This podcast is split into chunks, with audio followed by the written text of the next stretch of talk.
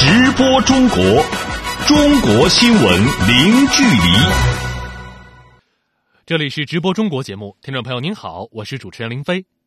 到了周末，我们的节目主要用来盘点过去一周里的主要新闻。首先来关注外交方面，本周。法国总理卡兹纳夫和意大利总统马塔雷拉接踵到访北京，掀起了农历新年后的中国对欧交往小高潮。在当前逆全球化势头增长和欧洲面临诸多内部挑战的背景之下，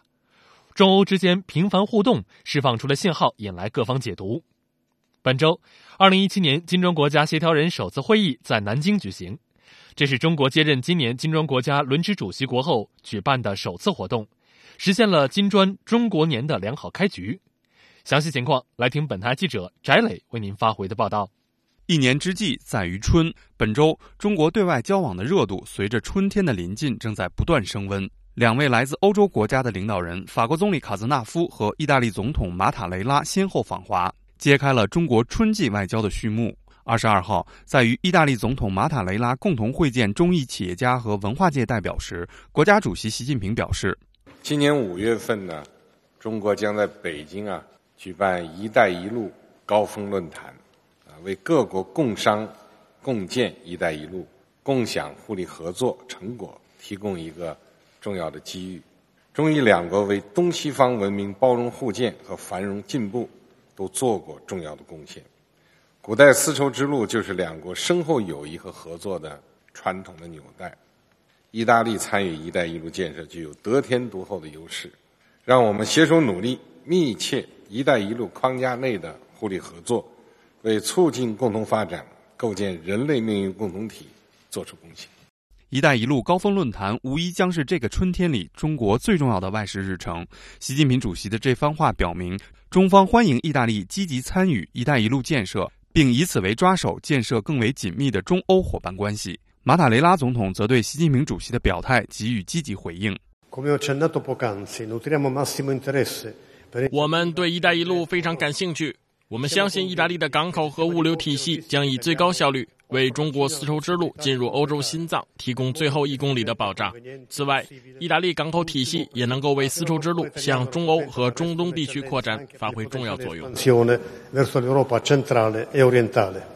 在当今世界贸易保护主义抬头的背景下，中国通过积极推动“一带一路”建设，深化与其他国家的经贸务实合作，一方面显示出中国继续坚持对外开放的姿态，另外也为化解保护主义提供了一个有效的渠道。此前一天，在国务院总理李克强与法国总理卡兹纳夫的会谈中，两国领导人也传递出维护贸易自由化、共同反对保护主义的信号。李克强总理指出，中法有必要进行啊深入的。战略沟通和协调，用我们的稳定性来应对可能出现的不确定性，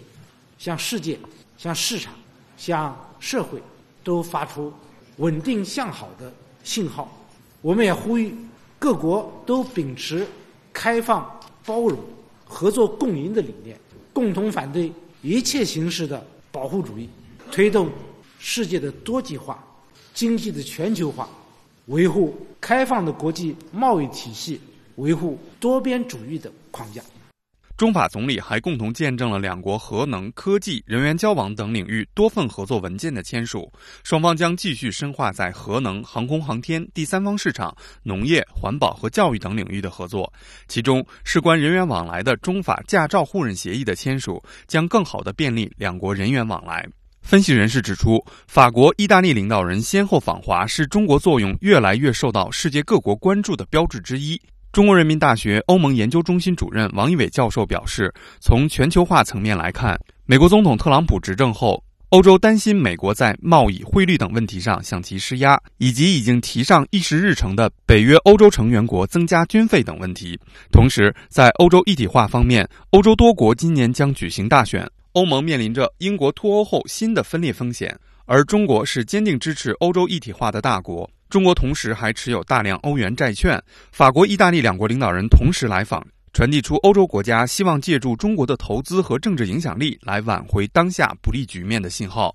本周，中国接任2017年金砖国家轮值主席国之后，首次举办金砖国家协调人会议。国务委员杨洁篪在会上总结金砖国家十年发展时表示，这一机制已经逐步成为新兴市场国家和发展中国家合作的一块闪亮招牌。面对当前世界经济全球化进程出现波折，世界政治经济形势中不确定性显著上升的态势，金砖国家要保持信心，携手应对挑战。金砖国家正在从全球治理的参与者向引领者转变，有能力也有义务为应对全球挑战贡献更大的金砖智慧，携手各国。构建人类命运共同体，走出一条共商、共建、共赢、共享的全球治理新路。据国际货币基金组织统计，金砖国家等新兴市场国家和发展中国家，二零一六年对世界经济增长的贡献率达到百分之八十。金砖国家过去十年对世界经济增长率也超过百分之五十。北京师范大学政府管理学院副教授王磊表示，金砖国家过去十年的合作已经形成了比较完备的机制，但也面临挑战。他说：“金砖国家合作已经有十年的成果，从机制建设到经贸务实合作。”到多个领域的深度合作，已经形成了一种就是多层次、宽领域、广格局这么一种形式。这已经为金砖国家未来合作打下一个非常好的那种体制机制的优势。但是今年的金砖合作也面临很多挑战。我们看金砖国家合作是一种跨区域、跨大洲的新兴大国之间的合作。这种合作的话，实际上是比较复杂的，而且金砖国家遵循的一种是平等角色的基础。在这个时候，实际上为一些西方国家，特别是发达国家，对中国和几个主要新兴大国巩固、推动这么一个机制之间的合作进行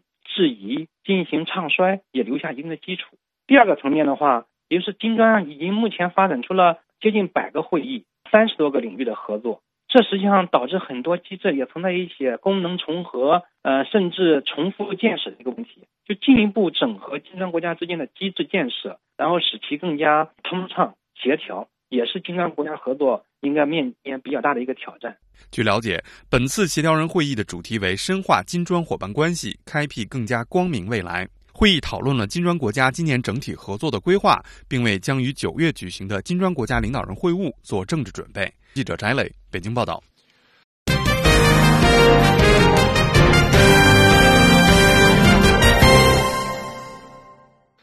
二十三号，中国国防部举行了例行记者会，新闻发言人任国强就涉军热点问题回应了中外记者的关切。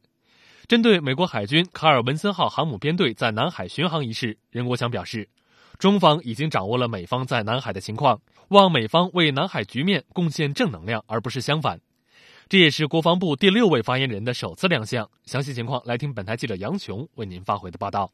二十三号的国防部新闻发布厅迎来了该部设立新闻发言制度以来的第六位新闻发言人——国防部新闻局副局长任国强上校。在首次亮相的记者会上，任国强一共回答了中外记者的二十多个问题，其中美国航母在南海的行动颇受瞩目。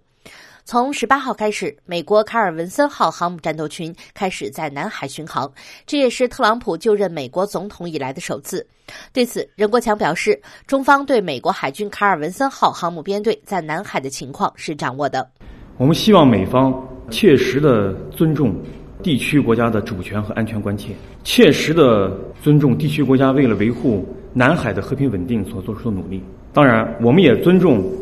呃，美国依据国际法享有在南海的航行和飞越自由。目前南海的形势是总体和平稳定的，我们希望美方的行动能够为这一好的局面增添贡献正能量，而不是相反。对于特朗普上任之后中美关系的发展，任国强表示，需要中美双方共同维护一个稳定发展的中美两军关系，符合中美两国和两国人民的根本利益。呃，也有利于亚太地区乃至世界的和平稳定，需要中美双方共同加以维护。我们希望美方与中方啊相向而行，加强沟通，避免误判，推动两军关系在正确的轨道上向前发展。还有消息称，美国卡尔文森号航母战斗群在南海巡航之后，还将参加三月份举行的美韩有史以来最大规模的年度联合军演。对此，任国强表示，有关各方应保持冷静克制，多做有利于地区和平稳定的事，而不是相反。当前半岛形势非常复杂敏感，任何大规模刺激性的军演只会加剧对立，无助于地区的和平稳定。在半岛问题上，中方一贯坚持维护半岛的和平稳定，一贯坚持推进半岛的无核化，坚持通过谈判协商解决问题。所以我们希望有关各方啊，应保持冷静克制，多做有利于地区和平稳定的事，而不是相反。另外，针对有媒体报道朝鲜领导人金正恩的长兄金正男在马来西亚遇害后，近期中国向中朝边境增派千人以防突发事件，任国强表示，关于解放军增兵中朝边境的报道毫无根据，纯属捏造。记者杨琼北京报道。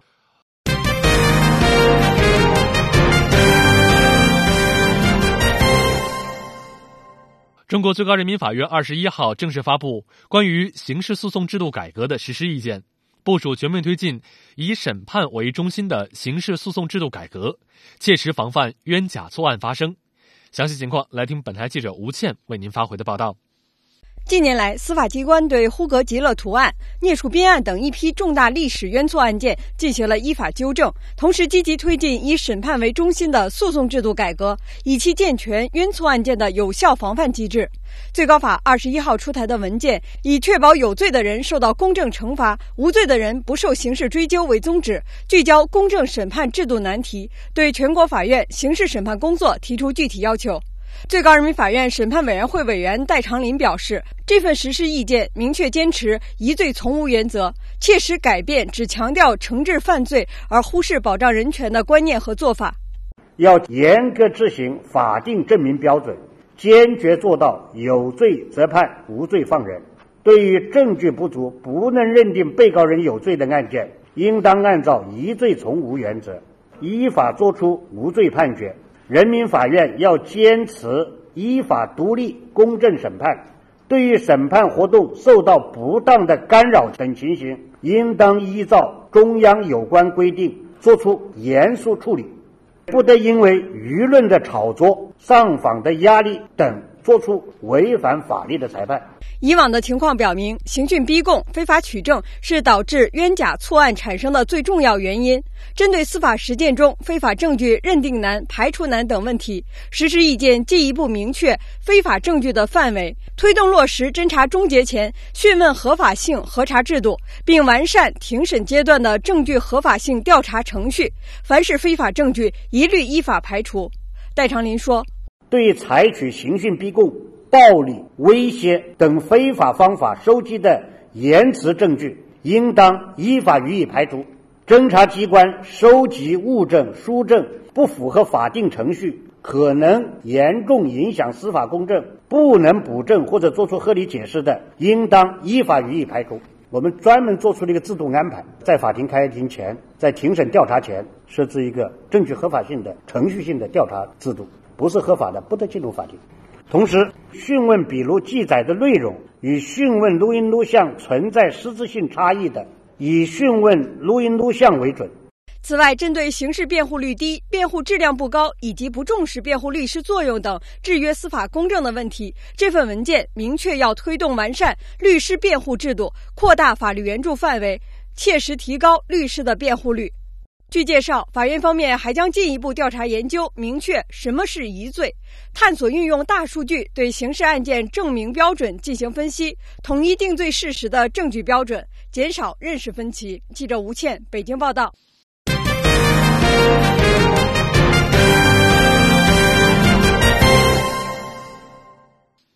再来关注科技领域，本周中国科技部公布了二零一六年度中国科学十大进展。揭示 RNA 剪接的关键分子机制，构建世界上首个非人灵长类自闭症模型等多项基础研究领域的成果入选。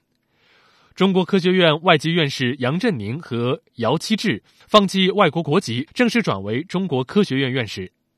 第三次南海大洋钻探顺利完成了首个钻孔任务。下面来听本台记者柳青为您带来的一周科技盘点。科技部在本周公布《二零一六中国科学十大进展》，涉及材料、信息、医学、农业等多个领域，显示中国引领全球基础研究前沿领域持续取得突破。例如，中国科学院上海神经科学研究所裘子龙研究组与非人灵长类平台孙强团队合作，通过构建携带人类自闭症基因的转基因猴模型，并对转基因猴进行分子遗传学与行为学分析，构建出世界上首个非人灵长类自闭症模型。北京大学王运教授表示，中国作为人口大国，预计全国自闭症患者近千万。非人灵长类自闭症模型为深入研究自闭症的病理与探索可能的治疗干预方法做出了重要贡献。自闭症它的病因又不清楚，那么唯一的我们现在比较明确的呢，可能是遗传因素可能和它有关系。这个基因如果在这个患者或者是小鼠当中。它的基因的数量增多，它就会让这个患者或者这个小鼠呢，就产生自闭症的一个行为。但是呢，我们都知道了，自闭症它是一个非常复杂的高级神经神经系统活动。那么，如果说我们只用这种小鼠这种低等的这个动物来研究它。治疗人类的疾病是非常不可行的，所以说呢，我们要自备一个和人类神经系统更为贴近，也就是更高级的动物模型，显得尤为的重要。二零一六中国科学十大进展遴选活动由科技部高技术研究发展中心举办，至今已成功举办十二届，主要侧重于重大基础研究领域。清华大学生命科学学院施一公实验室在二零一六年获得重大突破，相继解析了三个关键工作状态下 RNA 剪接体的近分子分辨率。结构入选了二零一六年中国科学十大进展。中国科学院生物物理研究所许瑞明研究员表示，揭示 RNA 剪接的关键分子机制，对于生命科学来说是一个具有里程碑意义的成果，也非常具有应用价值。对所有的真核生命里头的一个非常非常基本的重要的这个这个工作，深化了我们对于这些分子生命的基本过程的了解。RNA 的这个剪接啊，不光是它本身的每一个的。忠实的一个一个去加工，它还能够有发挥它的随意性，这对于我们这个防治的疾病也非常的有关系。中国科学院大学副校长、中国科学院院士周琦表示，十大科学进展十多年来的成果，集中展示了中国科技的发展成就，而中国近年来不断加大对于基础科学领域的重视和投入，也将为未来取得重大科学突破奠定坚实基础。记者本周从中国科学院学部工作局了解到，中国科学院外籍院士杨振宁和姚期智两位教授已正式转为中国科学院院士。二零一六年底，已经放弃外国国籍、成为中国公民的中国科学院外籍院士杨振宁和姚期智两位教授，先后提出希望根据中国科学院章程规定转为中国科学院院士。这是历史上首次有外籍院士转为中国科学院院士。按照新制定的程序和规则，杨振宁。加入中国科学院数学物理学部，姚期智加入中国科学院信息技术科学部。中国科学院院士目前人数为七百五十四位，外籍院士人数为七十八位。杨振宁因与李政道共同提出弱相互作用中宇称不守恒原理而获得一九五七年诺贝尔物理学奖。姚期智则长期从事计算机科学和量子信息科学研究，两千年获得计算机科学领域最高奖图灵奖。本周由中国科学家主导的第三次南海大洋钻探顺利完成首个钻孔任务，科学家基本摸清了钻孔位置八百万年以来的海底沉积特点和规律，为即将开展的基底岩石钻探奠定了良好基础。来自中国、美国、法国、意大利等国的三十三名中外科学家乘坐“决心号”大洋钻探船，于二月十四号抵达北纬十八点四度、东经一百一十五点九度的目标钻探海域，开始进行第三次南海大洋钻探，旨在钻取南海基底岩石，探寻大陆如何破裂、陆地为什么会变海洋的科学之谜，检验国际上以大西洋为蓝本的非火山型大陆破裂理论。根据第三次南海大洋钻探首席科学家、中国科学院南。南海海洋研究所孙真教授介绍，目前“决心号”上的中外科学家已对首个钻孔沉积样品的形成年龄、沉积速率、岩性等进行了初步研究。古生物与古地磁的研究初步判断，这个钻孔的沉积样品最早是八百万年前沉积的。根据下一步工作计划，“决心号”将在首个钻孔附近相同的沉积地层再打第二个钻孔，这个钻孔将专门用来钻取海底的基底岩石。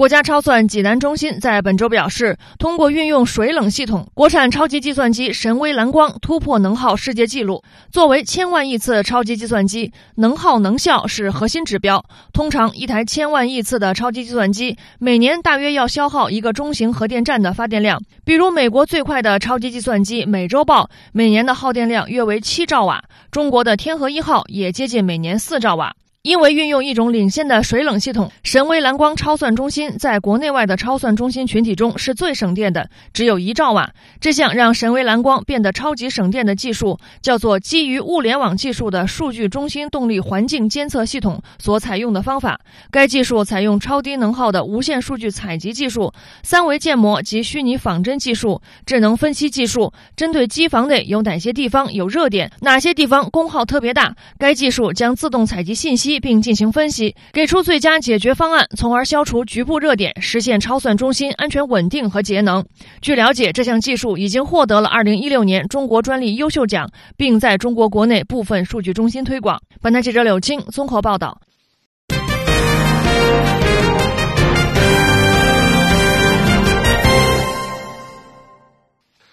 本周，中国国家文物发展事业“十三五”规划公布，提出到二零二零年建立日常性的全国文物登记制度。游戏 IP 电影集中上映，引爆了中国电影市场。更多内容，来听本台记者林维为您带来的一周文化盘点。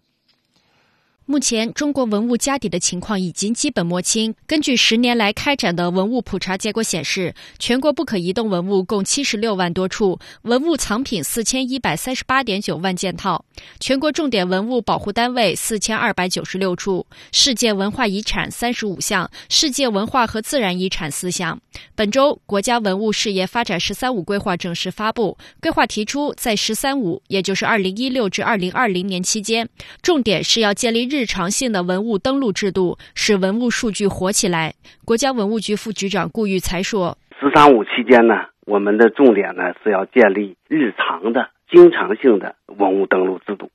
就是文物的情况随时的能够反映在我们的登录体系当中。我们是一个动态的，同时呢，我们也要借助于各种的新的手段，比方说云平台啊、互联网啊、大数据等手段。”哎，不光是掌握文物资源的数据，就不能只要一个数，还要了解，呃，随时掌握文物的保存情况、展出的情况、修复的情况、研究情况等等。通过掌握这些情况，能使这些数据在经济社会发展当中，在这个丰富人民群众的精神文化生活方面，能够发挥出更大的作用。在公众关注的文物保护领域，根据国家文物事业发展“十三五”规划，国家文物局将推动文物保护实现两个转变，即由以前注重抢救性保护向抢救性与预防性保护并重转变；由以前只注重文物本体保护向文物本体与周边环境、文化生态的整体保护转变。具体来说，首先要加强不可移动文物保护，重点工作包括全国重点文物保护单位和省级文物保护单位文物保护工程合格率要达到百分之百。而针对可移动文物保护方面，要加强可移动文物修复工作，以及加强馆藏文物预防性保护。国家文物局副局长顾玉才表示，“十三五”期间，国家文物局设立了十二个重点文物保护工程。他举例说。比方说，有一个考古中国的重大研究项目，我们要进一步的搞清楚我们早期中华文明多元一体格局的形成过程，和我们早期中国文明的整体面貌和发展进程。再有呢，就是要实施呃长城保护计划，重点开展呃长城的保护、维修、利用的工程。此外，规划还提出要优化博物馆建设布局，目标是到“十三五”期末，每二十五万人拥有一座博物馆。继续来关注本周电影市场。截至二月二十二号十四时，春节档几部国产电影放映周期已近尾声，《功夫瑜伽》累计票房十七亿人民币，《西游伏妖篇》累计十六亿，《乘风破浪》累计十亿。本周最热的电影当属三部引进片：《欢乐好声音》、《生化危机终章》以及《刺客信条》。《欢乐好声音》这部动画讲述了考拉岳伯乐从父亲手里继承了一座曾经辉煌一时而如今危机重重的剧院。为了摆脱濒临破产的境地，他举办了一场规模空前的歌唱选秀大赛。每个来参加比赛的人，看似冲着广告里那夺人眼球的十万元奖金而来，实际上在此后漫漫征程中，逐渐体会到施展才华、追逐梦想的快乐。由于同样主打萌宠的动物世界，《欢乐好声音》被影迷称为是歌舞版的《疯狂动物城》。其能否复制《疯狂动物城》的成功，我们拭目以待。本周值得关注的另外两部引进片是刚刚上映的《生化危机：终章》以及《刺客信条》。记者林威北京报道。各位听众，上半时段的直播中国到这里就全部结束了。下半时段我们将为您关注过去一周里的财经新闻，欢迎您继续收听。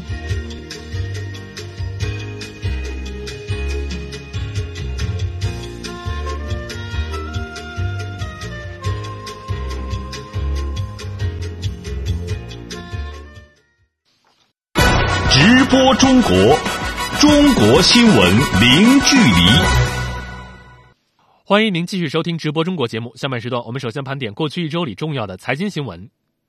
本周，针对所谓的中国出现外资撤离潮的言论，中国官方表态称其有失偏颇。中国住建部的官员表示，一季度房价继续趋稳，有能力保持市场平稳健康发展。美对华卡客车双反案，中国胜诉。阿里巴巴联手上海百联集团试水新零售，有关情况来听本台记者任杰为您带来的一周财经盘点。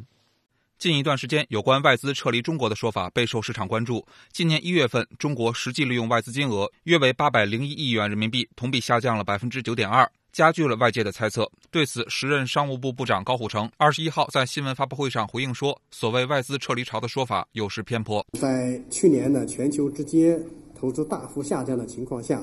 中国呢实际使用外资呢为呢八千一百三十二亿元人民币，同比增长了百分之四点一。我觉得利用外资这个事情呢，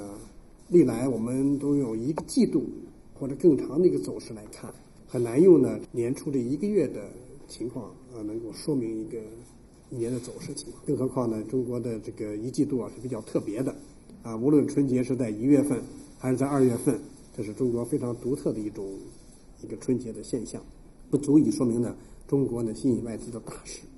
高虎城表示，今年中国将加大吸引外资的力度，继续减少外资准入限制，制定差异化的地区和产业政策，鼓励外资更多投向中西部和东北地区。在去年将外资企业的设立及变更由审批改为备案的基础上，加快在全国复制推广、证照分离、多规合一。高端人才引进便利等自贸区试验的好经验、好做法，全面落实外商投资企业的国民待遇，确保内外资企业公平竞争。按照美元计算，二零一六年美国进出口贸易额高出中国二百零四亿美元。中国在连续三年成为世界第一货物贸易大国之后，被美国反超。对此，高虎城表示，这主要是汇率波动和国际市场大宗商品价格下降造成的。短期市场因素造成波动很正常。与规模和速度相比，中国目前更关注增长的质量和效益。借助楼市去库存的契机，去年中国热点城市上演了接力式的房价飙涨。而在调控政策的作用下，一二线城市近期楼市降温明显。中国国家统计局本周发布的数据显示，一月份中国一线城市新建商品住宅价格环比继续持平，二线城市新建商品住宅价格微涨百分之零点一，涨幅比上个月回落了零点一个百分点，而三线城市新建商品住宅价格环比上涨百分之零点四，涨幅和上个月相同。中国住房和城乡建设部部长陈正高二十三号在新闻发布会上表示，今年一季度房地产价格预计会继续趋于稳定。对于今年房价走势，这位官员判断说：“我们都知道啊，尽管二零一七年房地产市场面临许多矛盾和问题，面临着许多不确定的因素，但是我认为有利条件更多，我们有能力、有办法来保持房地产市场平稳健康的发展。”陈正高表示，今年要继续抓好热点城市防过热、防风险工作，抑制房地产泡沫，防止出现大起大落。同时，将继续抓好三四线城市去库存工作，将继续鼓励引导农民工和农民进城安居。针对房产税的问题，住建部负责人回应说，将加快房地产税立法，并适时推进改革。美国东部时间二十二号，美国国际贸易委员会就对华卡客车轮胎反倾销、反补贴案仲裁阶段行业损害问题进行投票，结果认定中国对美出口卡客车轮胎没有对美国产业造成实质性损害或实质性损害威胁。裁决结果意味着美国海关将不对自中国进口的卡客车轮胎征收反倾销和反补贴税。中国商务部贸易救济调查局局长王贺军表示。这件始于二零一六年二月的双反调查案影响重大。中国每年向美国出口大约十一亿美元的卡客车轮胎，涉及国内一百一十多家企业以及约十万人的就业。对于美方的最终裁决结果，中方表示赞赏。尽管美国商务部在一月份，呃，对中国的卡客车轮胎裁除了极高的反倾销税率和反补贴税率，那么国际贸易委员会的裁决意味着美国将不对中国输美的。这个卡客车轮胎采取反倾销和反补贴措施，我觉得我们的企业在整个过程中进行了积极的抗辩，向美国的调查机关提供了大约两千多页的这个抗辩材料。美国的国际贸易委员会这次能够呃听取企业的意见和评论，做出了公正的裁决，我们对此表示赞赏。王贺军指出。中美之间的轮胎贸易是互补的，有效满足了美国国内不断增加的市场需求。希望两国轮胎产业加强对话与交流，共同维护开放公平的贸易环境，实现互利共赢。记者任杰，北京报道。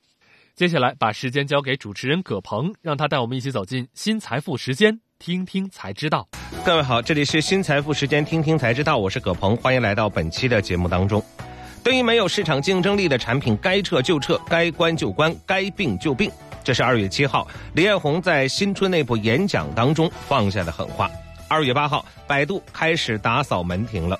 消息人士说，百度整体裁撤了涉及送药 O2O 的医药事业部。而目前呢，百度宣布裁撤掉医疗事业部，再次是引发了。一波讨论的热潮，所以在今天的节目当中，我们请到了知名的财经评论员邝杰，和大家一块儿来聊一聊李彦宏断腕裁撤移动医疗事业部，百度未来已经不做医疗了吗？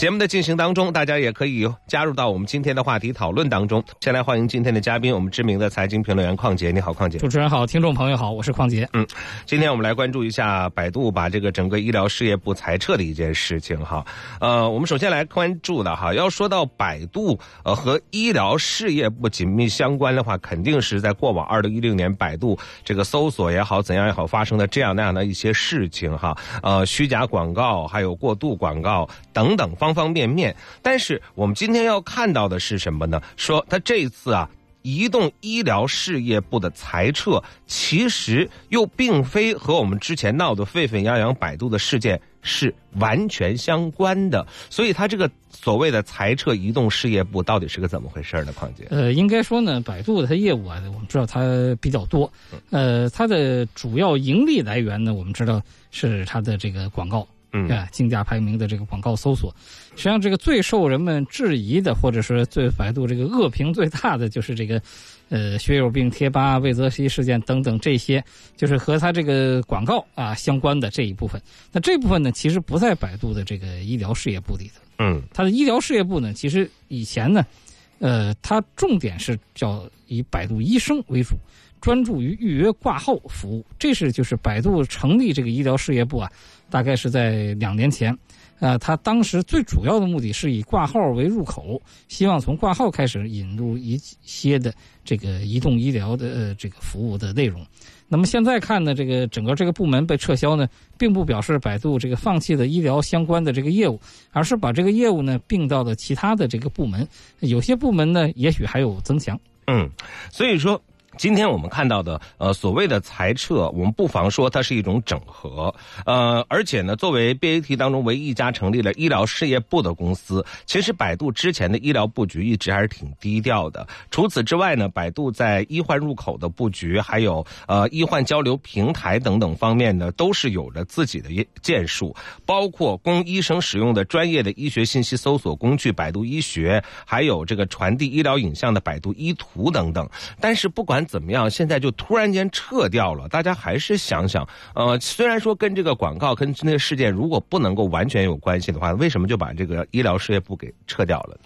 因为实际上呢，从目前来看，啊百度单独搞这个医疗事业部呢，呃，如果从盈利的状况来说，肯定还不太可以啊，就不太好。所以从这个角度呢，你要是在核算它，呃，这个来算这个它的这个业绩啊，这个不太容易。同时呢，这个百度医疗事业部，从医疗我们看来呢，应该说是一个行业的这个领域，但实际上呢，它的用的这些技术啊，包括这个呃这个人工智能啊等等这些技术呢，包括一些新的搜索啊等等，这个它实际上和其他的事业部呢，或者和其他的板块呢又紧密相关。所以呢，这个百度呢，也许这样是一个优化啊，就是从这个组织结构调整来说呢，这是一个优化，就把这个单独这个业绩不好的事业部呢，把它裁掉，呃，不单独考核这样的一个事业部，而是把这个需要发力的几个相关的板块呢，或者几个相关的要点呢，呃，放到一个与它更能够形成这个化学反应的、能够形成配套的其他的事业部里头。啊，这是它的这个方面。嗯，另外呢，原来一说百度的这个医疗领域啊，或者在医学领域呢，可能比较多的呢，就是一个是这个所谓竞价排名的这些，还有一些贴吧。嗯，还有呢，就是百度医学。百度医学实际上是一个跟百度百科有类似的地方啊，就是这个它实际上是一个百科的内容。嗯，那这部分内容呢，因为这个百科可以改的人也比较多，所以可能不够专业，就让人们觉得百度啊，好像它只是一个在医疗方面只做这个。其实百度在医学方面呢，应该说做的更多，而且我们从目前的这个角度来看，脸红的表态来看啊，应该百度更多的是发力于这个人工智能，嗯，这个百度这个医疗大脑这个这个领域，所以这个领域呢，应该是和它相关的那个部门啊合并在一起，可能更合更协调。嗯，说到这儿的时候哈，我们要说，面对于这一次所谓的裁撤移动事业部，是不是真的就此百度不做医疗了，或者说百度裁撤了这个医疗事业部之后，就能够避免嗯之前发生的很多看似和医疗事业部连在一块儿的事情呢？稍后回来我们接着说。这里是正在为您播出的新财富时间，听听才知道，欢迎各位的继续关注和收听，我是葛鹏。今天直播间的嘉宾是知名的财经评论员邝杰，和您一块儿再来继续聊一聊排百度啊裁掉了这个医疗事业部，但是这件事情是不是就因为口碑不好？呃，或者说这个医疗事业部的裁撤之后，是不是就会避免被广告误导，再次发生很多社会事件呢？况且你怎么看？百度不改变它的这个竞价排名的这个广告的这个收入来源，所以我想完全避免呢是不太可能的。其实我们也知道，这个百度和谷歌这个是这四大，谷歌当年也是这个罚过几亿美元，也是有这个 这个虚假医疗广告的，只是呢因为它罚的比较狠，所以百呃谷歌呢把这块就取消了。我们看到从百度的收入来看啊，收收入结构来看呢，这个广告搜索引擎的这个广告呢，应该还是占它的主体。嗯，在这个主体里边，其中贡献很大的还确实是这个医疗广告这个体系。虽然百度呢现在也在想呢，我怎么能避免这种虚假广告，但是这个医疗广告它比较专业，你这个审核起来啊难度是比较大。啊，特别是这个，你又不可能完全这个这个百分之百人工审核，那每天这么大内容你不可能，所以呢，这个就是就没有办法呢去完全解决这个问题。那么百度实际上呢，它它的一种做法呢，就是我在这一块呢，就是我还是这个所谓叫做呃这个事前不幸立项选择啊，我现在做的是这个加强这个呃预防啊，这个发现以后呢删除，然后这个怎么样啊？这是这是一个方面，在它这个医疗广告这个搜索引擎广告这一方面，另外一个。呢是利用它这个搜索的大数据呢，去真正的去做这个这个医疗的相关的内容。其实我们知道，无论是 IBM 的那个沃森，还是这个谷歌的这个这个相关的这个部门啊，应该说在这个智慧医生这个领域，或者叫类似于叫做这个这个诊断机器人这个领域啊，已经做的非常强大的。那么百度呢，它的这个数据量啊也非常巨大。所以里边呢，在这个人工智能领域啊，应该说它是可以为这个医学界做出很大的贡献的。嗯，所以百度现在呢，它重新这个组织结构调整以后呢，应该说把它医疗领域更更多的让人们是记住在这个方面啊，或者它发力在这个领域。也就是说，它其实更偏重于所谓的医疗技术方面了，而不是说真正的呃把广告 对 就转到这个外那个面上来哈。呃，可能这样一来的话，有些口碑事件就影响它的口碑事件也不一定那么容易发生。呃，而且呢，这也是符合了整体这个呃向前走的一个。呃一个整体的战略布局。呃，但是说来说去，你看百度当年雄心勃勃的开始做这个呃百度的医疗，但是呢，到今天呢，似乎啊大家都有点也有可惜，能不能坚持下去？你想啊，呃，首先在一点上，国内的信用体制不完善，识别信息的能力本身很低，但成本很高。呃，这个时候如果再没有一个呃，就是比较大的那种，就是稍微还顾及点颜面的这个互联网公司出来做这件事情的话，那网上的这种医疗信息未来岂不可能更容易混乱吗？所以不知道怎么来想这件事情，或者说，呃，百度难道真的以为自己过往这个事儿就是做错了吗？或者说，呃，接下来我们怎么再能够面对面对于这种医疗信息的搜索，能够更具权威性呢？应该说，这还是要专业的人做专业的事，应该更专业一些。其实，百度呢，当时搞移动医疗事业部呢，它最主要的是想抓住挂号这个这个入口。那如果说，因为所有人看病，你肯定要从挂号这个角度来去考虑。那如果你抓住这个入口呢，当然这是一个很大的生意。但是我们知道呢，这个我们国内有这个一些特定的一些一些方面，特殊的环境。对，比如说这个官方的挂号平台，你比如北京的这个京医通，这个幺幺四这个挂号，你比如说呢，这个还有一些其他的，你比如说腾讯投了的挂号网、丁香园等等啊，嗯，就是它挂号这个平台本身它很分散，那百度也不能全拿到。再说呢，大量的这个号源呢，其实是官方的几个平台，那百度当然也是希望跟他合作，但是你这个入口放在百度可能就不太不一定合适了。嗯，所以百度呢，这个以挂号为入口，现在不光是百度了，所有做移动医疗的想以挂号为入口切入的话呢，基本都是失败的。所以百度现在呢，看来呢，就是也是要调整它的这个战略。其实百度我们知道，它也投了医护网啊、去医网等等啊。嗯。那它的百度医学呢也比较专业了。那么现在呢，一个是用它这个人工智能搞轻问诊，这个实际上很多的这个呃移动医疗呢也是做这个领域。再有一块呢，利用它的大数据呢，给医生提供这个支持系统。再有一个呢，就是打通医院内部的信息化系统。从这些角度切入啊，呃，可能是更有可能成功，同时呢，也更容易呢发挥百度的这个优势和优点。嗯。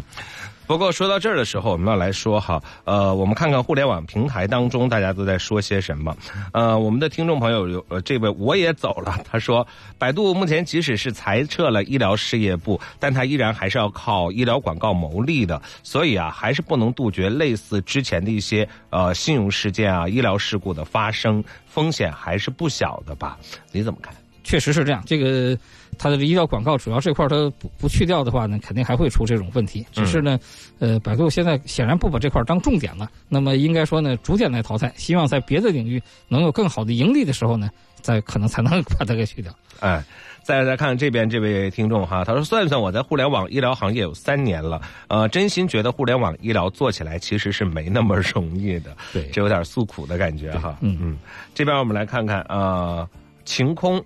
他说：“这虽然是百度一家公司的事儿，但这是不是也能够其中反映的是，呃，移动医疗行业的一个困境呢？”确实是，现在做移动医疗的基本上呢，呃，量都很小，基本上还是属于非常初创的这个阶段。百度呢，在这里面算是最有优势的，也是在 BAT 三家中呢，呃，在医疗领域可能投入也是最大的。嗯，首先可能想想，现在这医疗资源本身就比较稀缺，而且比较呃相对的吧，在大家的心目当中还具有一定的垄断性哈。呃，所以想真正破这个局，可能真的不是件那么容易的事儿。呃，但是不管怎么样吧，我们要说的是，呃，对于百度即将面对的这种所谓人工智能的探索医疗的新领域，他们是怎么想的呢？有人说百度其实是很有信心，或者说百度对大数据和人工智能开始进行孤注一掷了。那么他的信心何来呢？稍后我们说吧。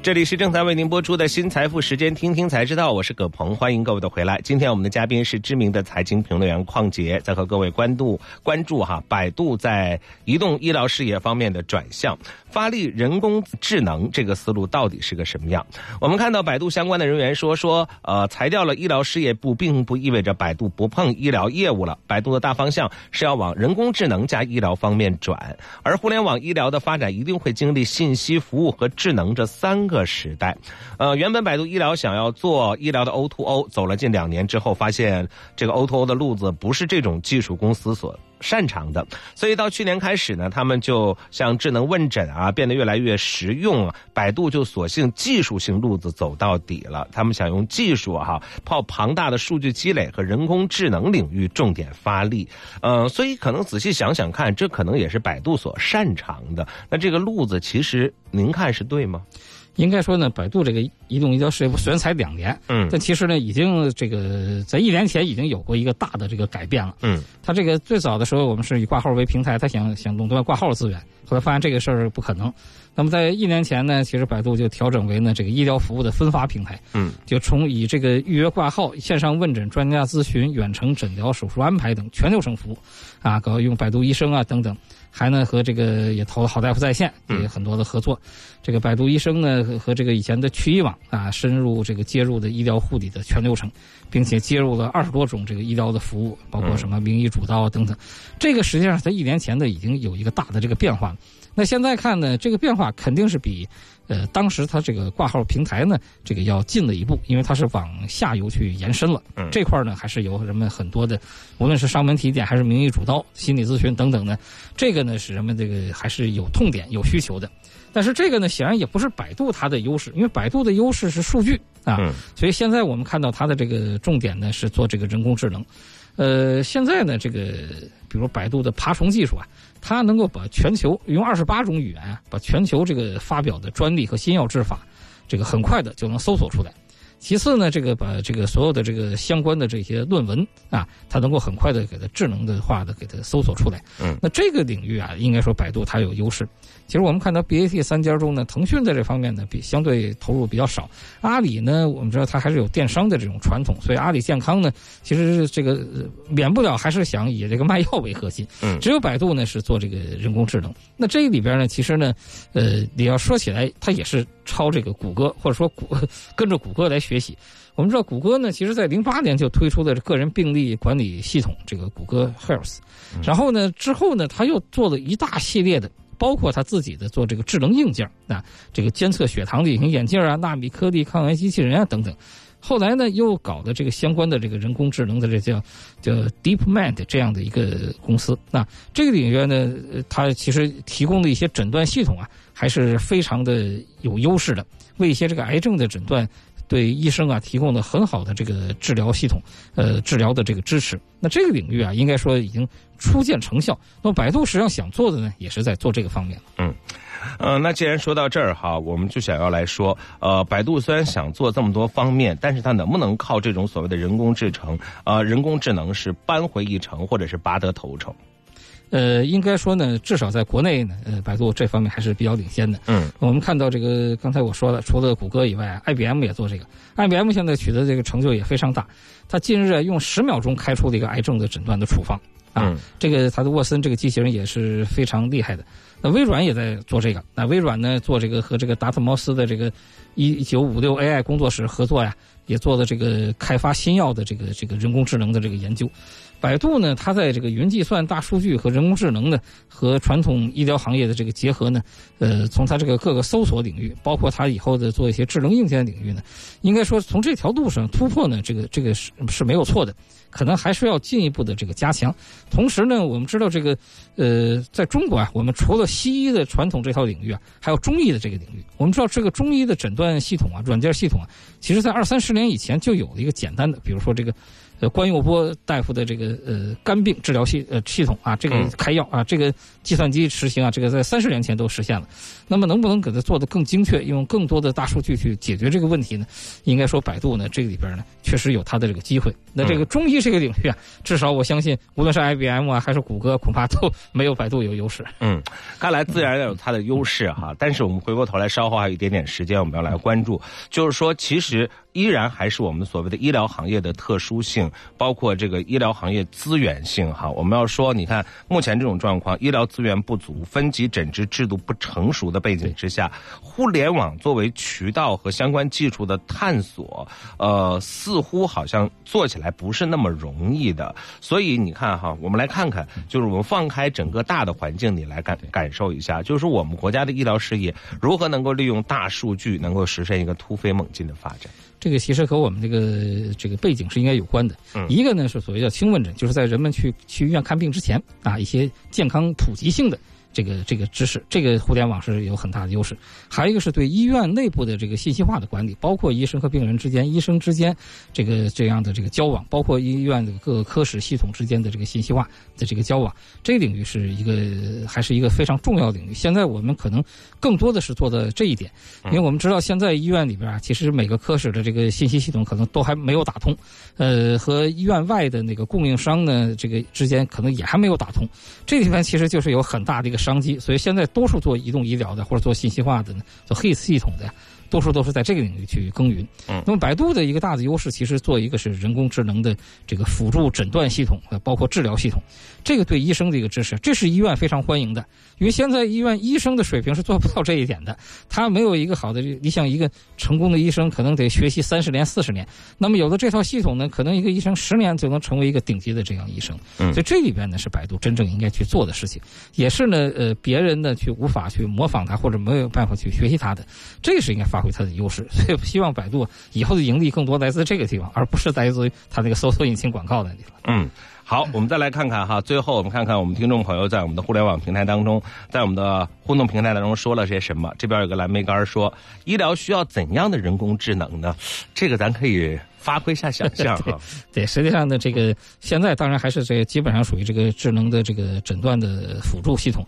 嗯，那么以后甚至会有一些这个治疗系统啊，都是能够用这个人工智能性。其实人工智能呢，说起来很玄，其实最主要是一个机器学习能力啊，就是它学习的非常快啊，这样的一个能力。嗯，再来看看这边这位小跟班说，百度非常看重人工智能技术带给医疗行业的改变，所以它整体变啊裁裁撤了百度医疗事业部，这应该会是换一种方。式的存在吧，确实是这样。它实际上就应该不叫医疗事业部，可能是整体的放到那个人工智能的那个领域中。百度呢，可能在人工智能领域会投入的更大。嗯，也许就是说，呃，在这个领域当中哈，到底是个什么样？更多的是利用自己的一个优势，能够在这个领域寻求到一个突破。过往我们走过了一段时间呢，可能突破并没有成功，呃，但是接下来呃，希望通过这个领域能够这自己的优势能够成。谢谢，今天邝杰来到我们的节目当中，就相关的信息和我们做了分享哈，也非常感谢各位的关注。我们期待着百度在人工智能领域的呃发力，能够依然给这种医疗事业。也带来一些新的突破。好的，感谢葛鹏，听众朋友们，今天的直播中国到这里就全部结束了，非常感谢您的收听，我们明天同一时间再会。